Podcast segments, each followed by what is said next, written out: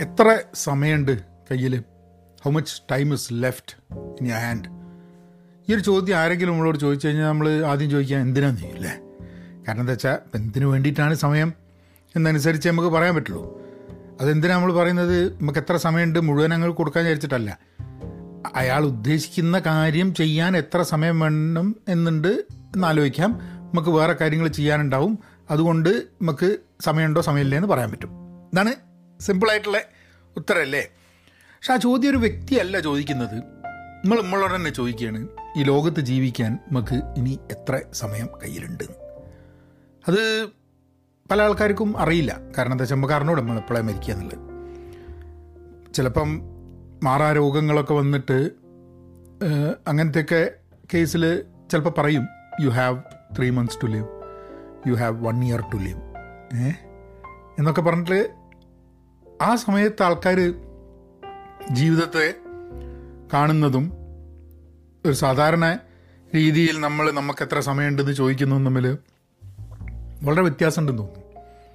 പ്രായം കൂടി കൂടി വരുമ്പോൾ ചിലപ്പോൾ ആൾക്കാർക്ക് തോന്നും ആ അതിപ്പോഴാ നമുക്ക് പരിചയമുള്ള ആൾക്കാരൊക്കെ പ്രായമായിട്ട് ഒക്കെ മരിച്ചു പോകുന്നു എന്നൊക്കെ കാണുമ്പോൾ നമ്മൾ വിചാരിക്കും ആ നമ്മളുടെയും സമയം ആവപ്പെടുത്തുന്നില്ല.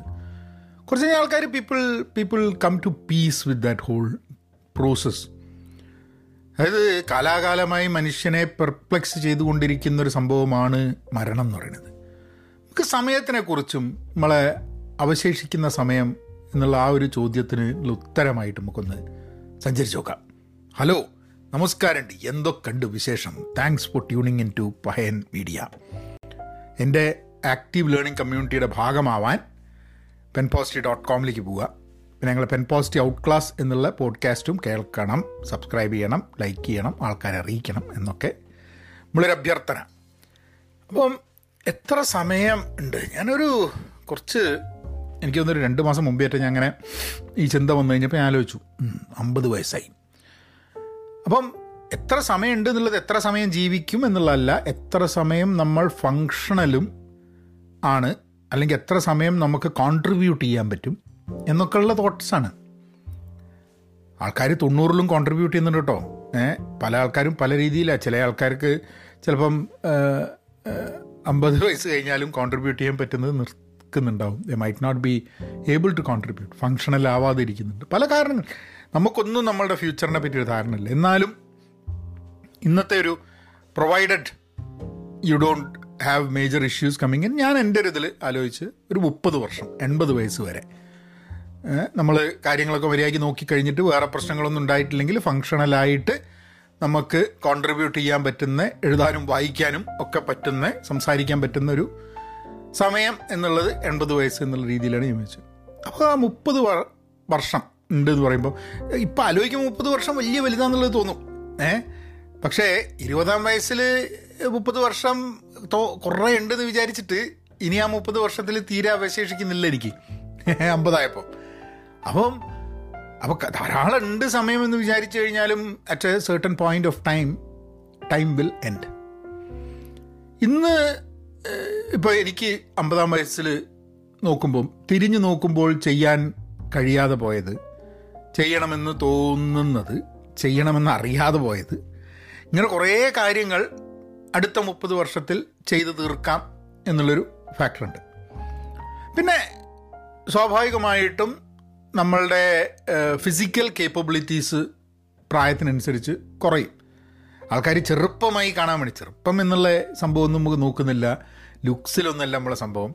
നമുക്ക് നമ്മളെ കാര്യം ചെയ്യാനും നമ്മളുടെ ഫാക്കൽറ്റീസ് ഇൻടാക്റ്റായി വെക്കാനും ഒക്കെ വേണ്ടിയിട്ടുള്ള വകുപ്പ് എന്താണെന്നുള്ളതാണ് ഇപ്പോൾ റീസെന്റ്ലി ഒരു പുസ്തകം ഞാൻ വായിച്ചത് it's about how you can how you can ensure that your brain is functioning as you get older എന്നുള്ളതാണ്. എനിക്ക് തോന്നുന്നത് ഫിസിക്കൽ എന്നുള്ളതിനേക്കാൾ ഫിസിക്കൽ അനായാസങ്ങളൊന്നും അല്ല എന്താ പറയുക അസ്വസ്ഥതകളൊന്നും ഉണ്ടാവാതിരിക്കുക എന്നുള്ളതിരിക്കുമ്പോൾ തന്നെ നമ്മളുടെ മൈൻഡ് ഷാർപ്പായി ഇരിക്കുക എന്നുള്ളതും കൂടി ഒരു ആവശ്യമുണ്ട്. നമുക്ക് വായിച്ചാൽ മനസ്സിലാക്കാൻ പറ്റുക നമ്മൾ പറയുന്നത് കൊഹിറന്റ് ആയിരിക്കുക ആൾക്കാർക്ക് മനസ്സിലാവുക. എന്തൊക്കെ പ്രശ്നങ്ങൾ നമുക്ക് ഉണ്ടാവുക എന്നുള്ളതാണ് പക്ഷെ എന്നാൽ ഈ സമയം എനിക്ക് തോന്നുന്നത് ഏതൊരു ഏതൊരു വ്യക്തിയും ഈ ഒരു മുപ്പത് വർഷത്തിന്റെ ഒരു അല്ലെ ഇരുപത് വർഷം മുപ്പത് വർഷത്തിന്റെ ഒരു പ്ലാനിങ് വേണമെന്നാക്കി തോന്നുന്നു ഞാനിപ്പോൾ ഇരുപതാം വയസ്സിൽ അങ്ങനെ പ്ലാൻ ചെയ്തിട്ടുണ്ടായിരുന്നെങ്കിൽ ജീവിതം വ്യത്യസ്തമാവുമായിരുന്നോ എന്നുള്ളൊരു ചോദ്യം ഞാൻ സ്വയം ചോദിക്കുകയാണ്. ആയിരിക്കാം മതി. ഇപ്പം നമ്മൾ പ്ലാൻ ചെയ്യുന്ന സംഭവം തന്നെ നമ്മൾ എത്തുമോ എന്നുള്ളതല്ല അതിന്റെ ചോദ്യം. എന്തിനാണ് നമ്മൾ പ്ലാൻ ചെയ്യുന്നത്? നമ്മളിപ്പോൾ എന്തെങ്കിലും പ്ലാൻ ചെയ്യുന്നത് എന്തിനാന്ന് പറഞ്ഞു കഴിഞ്ഞാൽ പ്ലാൻ ചെയ്ത് കഴിഞ്ഞിട്ടുണ്ടെങ്കിൽ ഒരു മാപ്പ് മാതിരി അവിടെ കിടക്കും. അതന്നെ ആയിക്കോണമെന്നില്ല പക്ഷെ നമ്മുടെ ആ പ്ലാനിൽ നിന്നും ഡീവിയേറ്റ് ചെയ്യുമ്പോൾ നമ്മൾ അറിയും ഡീവിയേറ്റ് ചെയ്യുന്നുണ്ട് ചിലപ്പോൾ നമ്മൾ തീരുമാനിക്കും ഈ പ്ലാൻ മൊത്തമായിട്ട് ഡിസ്കാർഡ് ചെയ്യാൻ. നമുക്കിനി വേണ്ട എന്ന് പറയാൻ വേണ്ടിയിട്ട്.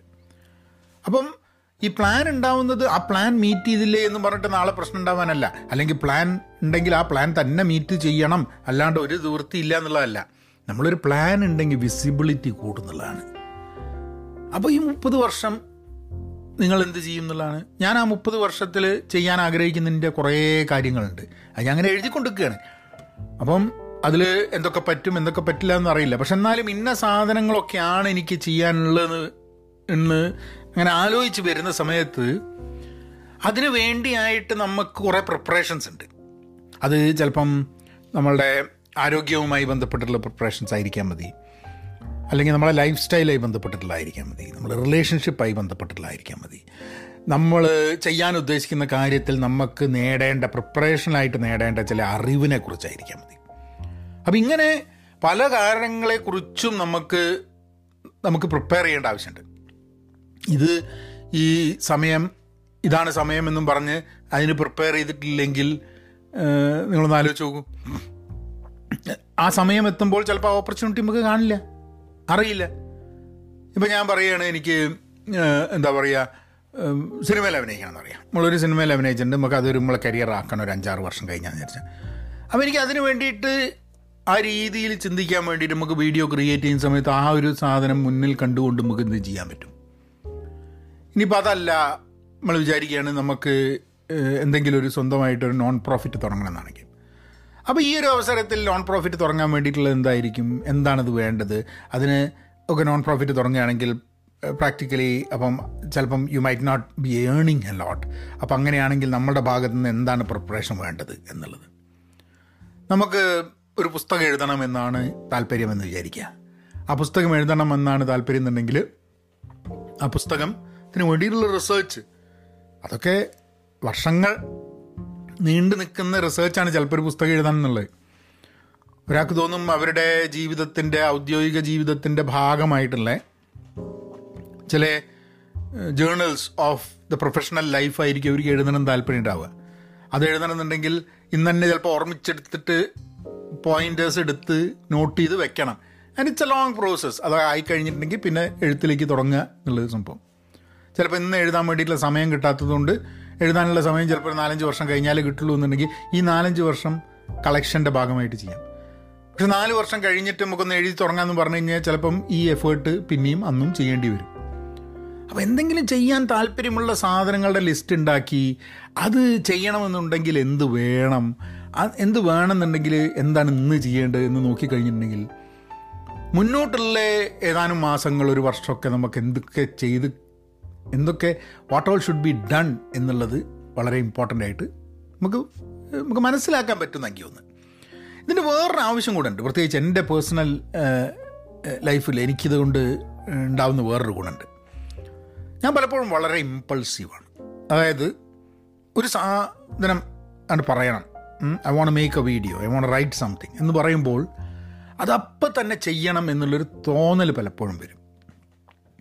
അതിന്റെ അത് വളരെ നാച്ചുറലായിട്ട് അപ്പം തന്നെ ചെയ്യുന്നതിന്റെതായതുകൊണ്ട് അത് ജനങ്ങൾ സ്വീകരിക്കുന്ന സിറ്റുവേഷൻ ഉണ്ടായിട്ടുണ്ട് കേട്ടോ because it is very very impulsive പക്ഷേ അതിന് ദോഷങ്ങളും ഞാൻ കണ്ടിട്ടുണ്ട്. കാരണം എന്താണെന്ന് പറഞ്ഞു കഴിഞ്ഞിട്ടുണ്ടെങ്കിൽ sometimes you so much want to create something that you you forget to to ഒന്ന് പിന്നിലേക്ക് തിരിഞ്ഞിട്ട് അതൊന്ന് നോക്കാൻ ഒന്ന് step back and think about അതിന് പലപ്പോഴും ആ ആ ഇമ്പൾസീവ്നെസ് ഒരു ഒരു തടസ്സമായി മാറിയിട്ടുണ്ട്. സോ ഇങ്ങനെ ഒരു പ്ലാനിങ് വരുന്ന സമയത്ത് നമുക്കൊരു എന്തെങ്കിലും ഒരു കാര്യം ചെയ്യാൻ പോകുമ്പോൾ അത് ഇമ്പൾസീവായിട്ട് വരികയാണെങ്കിൽ ഇത് ഇമ്പോർട്ടന്റ് ആണോ? ഇത് നമുക്ക് ചെയ്യണമെന്ന് ഉദ്ദേശിക്കുന്നത് നമ്മളുടെ ഫ്യൂച്ചറായിട്ടുള്ള മുപ്പത് വർഷത്തിൽ എനിക്ക് അച്ചീവ് ചെയ്യേണ്ട കാര്യത്തിലേക്ക് ഇത് കോൺട്രിബ്യൂട്ട് ചെയ്യുന്നുണ്ടോ എന്നൊരു എന്നൊരു ചോദ്യം ചോദിക്കാൻ പറ്റും. അങ്ങനെ ചോദിക്കുമ്പോൾ ചിലപ്പോൾ ഇതിന് പ്രസക്തി ഇല്ലെങ്കിൽ you don't have to do it അല്ലേ?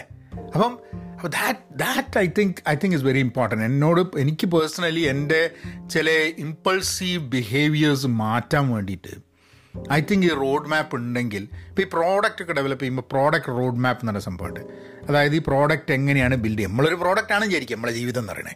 ആ പ്രോഡക്റ്റ് റോഡ് മാപ്പിൽ നമ്മൾ പല റിലീസസ് ഉണ്ട് പല മൈൽ സ്റ്റോൺസ് ഉണ്ട് പല ഫീച്ചേഴ്സ് ഉണ്ട്. അപ്പം നമ്മളെ എഴുത്തുകാരെന്നുള്ള ഫീച്ചർ നമ്മളെ ഒരു ഫാദർ എന്നുള്ള ഫീച്ചർ നമ്മളെ ഹസ്ബൻഡ് സ്പൗസ് അല്ലെങ്കിൽ വൈഫ് എന്നൊക്കെയുള്ള ഫീച്ചർ കുട്ടി നമ്മളൊരു ആസ് എ ചൈൽഡ് എന്നുള്ള ആ ഫീച്ചർ ആസ് എ ഫ്രണ്ട് നമ്മളെ ഫീച്ചർ ഇതൊക്കെ നമ്മൾ പ്രോഡക്റ്റിന്റെ ഫീച്ചേഴ്സാണ് നമ്മൾ ഈ റിലേഷൻഷിപ്സ് ഒക്കെ. അതേപോലെ തന്നെ നമ്മളുടെ ആസ്പിറേഷൻസ് ആയിട്ട് വരുന്ന നമ്മൾ അച്ചീവ് ചെയ്യുന്ന സാധനങ്ങളൊക്കെ നമ്മളെന്ന പ്രോഡക്റ്റിന്റെ ഫീച്ചേഴ്സാണ് അപ്പോൾ ഇതിനൊരു റോഡ് മാപ്പ് നമ്മൾ പ്ലാൻ ചെയ്യും. ഈ പ്രോഡക്റ്റ് മാനേജ്മെന്റിലൊക്കെ ജോലി എടുക്കുന്ന ആൾക്കാർക്ക് മനസ്സിലാക്കാം. നമ്മളൊരു പ്രോഡക്റ്റ് റോഡ് മാപ്പ് ക്രിയേറ്റ് ചെയ്തിട്ടുണ്ടെങ്കിൽ എങ്ങനെയാണ് ഒരു പ്രോഡക്റ്റ് റോഡ് മാപ്പിൽ നമ്മൾ ഈ ഫീച്ചർ റിലീസ് ചെയ്യണോ റിലീസ് ചെയ്യേണ്ടതെന്ന് തീരുമാനിക്കുന്നത് എന്താ? അതിന് കുറേ കാരണം കാര്യങ്ങളുണ്ട്. ഇപ്പം ഒന്ന് റിലീസ് ചെയ്യാനുള്ള എന്താ പറഞ്ഞാൽ ഇത് റിലീസ് ചെയ്തുകൊണ്ടുള്ള ഗുണങ്ങൾ എന്താണ്? റിലീസ് ചെയ്തില്ലെങ്കിലുള്ള പ്രശ്നം എന്താണ്? ഏ? ഇപ്പോൾ നമുക്ക് എന്തെങ്കിലും ഒരു സാധനം പുസ്തകം എഴുതണം. അത് ഇപ്പോൾ എഴുതണോ പിന്നെ എഴുതണോ? ഇപ്പോൾ എഴുതിയോണ്ടുള്ള ഗുണം എന്താ പിന്നെ എഴുതിയോണ്ടുള്ള ഗുണം എന്താ? ഇപ്പം എഴുതാത്തത് കൊണ്ടുള്ള ദോഷം എന്താ? മുമ്പ് അത് കുറേ കഴിഞ്ഞിട്ട് എഴുതാത്തത് കൊണ്ടുള്ള ദോഷം എന്താ? ഇങ്ങനെ കുറേ ചിന്തകളിലൂടെ പോയിട്ടാണ് നമ്മളൊക്കെ ഒരു product the the deciding with a feature has to be build or not ഇനി അങ്ങോട്ടുള്ള മുപ്പത് വർഷം നമ്മളെ ജീവിതത്തിൽ നമ്മൾ ബിൽഡ് ചെയ്യാൻ പോവുകയാണ് നമ്മളെന്ന് വിചാരിച്ചു കഴിഞ്ഞിട്ടുണ്ടെങ്കിൽ നമ്മളുടെ ഓരോ ഫീച്ചേഴ്സും നമ്മളുടെ ബന്ധങ്ങൾ നമ്മൾ ലോകത്തിന് കോൺട്രിബ്യൂട്ട് ചെയ്യാൻ പോകുന്നത് നമ്മൾ ലോകത്ത് ഉപയോഗിക്കാൻ പോകുന്നത്.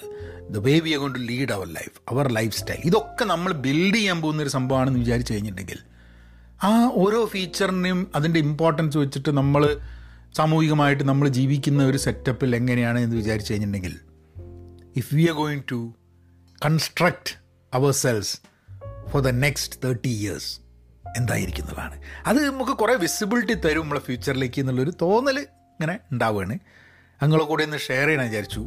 Think about building your features constructing yourself for the for the next thirty years ഞാൻ അങ്ങനെ കൺസ്ട്രക്ട് ചെയ്യാൻ തുടങ്ങി കഴിഞ്ഞ് ഇങ്ങനെ ലിസ്റ്റൊക്കെ ഉണ്ടായിക്കൊണ്ടിരിക്കുകയാണ്. അത് വരും ദിവസങ്ങളിൽ അതിലെന്തെങ്കിലുമൊക്കെ ഒരു അത് ചെയ്തുകൊണ്ടിരിക്കുന്ന സമയത്ത് പുതിയ പുതിയ ഓരോ കാര്യങ്ങളൊക്കെ നമ്മളെ മനസ്സിൽ വരും. അങ്ങനെ എന്തെങ്കിലും വന്നു കഴിഞ്ഞാൽ നമുക്ക് എന്തായാലും പോഡ്കാസ്റ്റ് ആയിട്ട് ചെയ്യുകയും ചെയ്യാം. അല്ലെങ്കിൽ നമുക്ക് അടുത്ത ദിവസം കാണാം.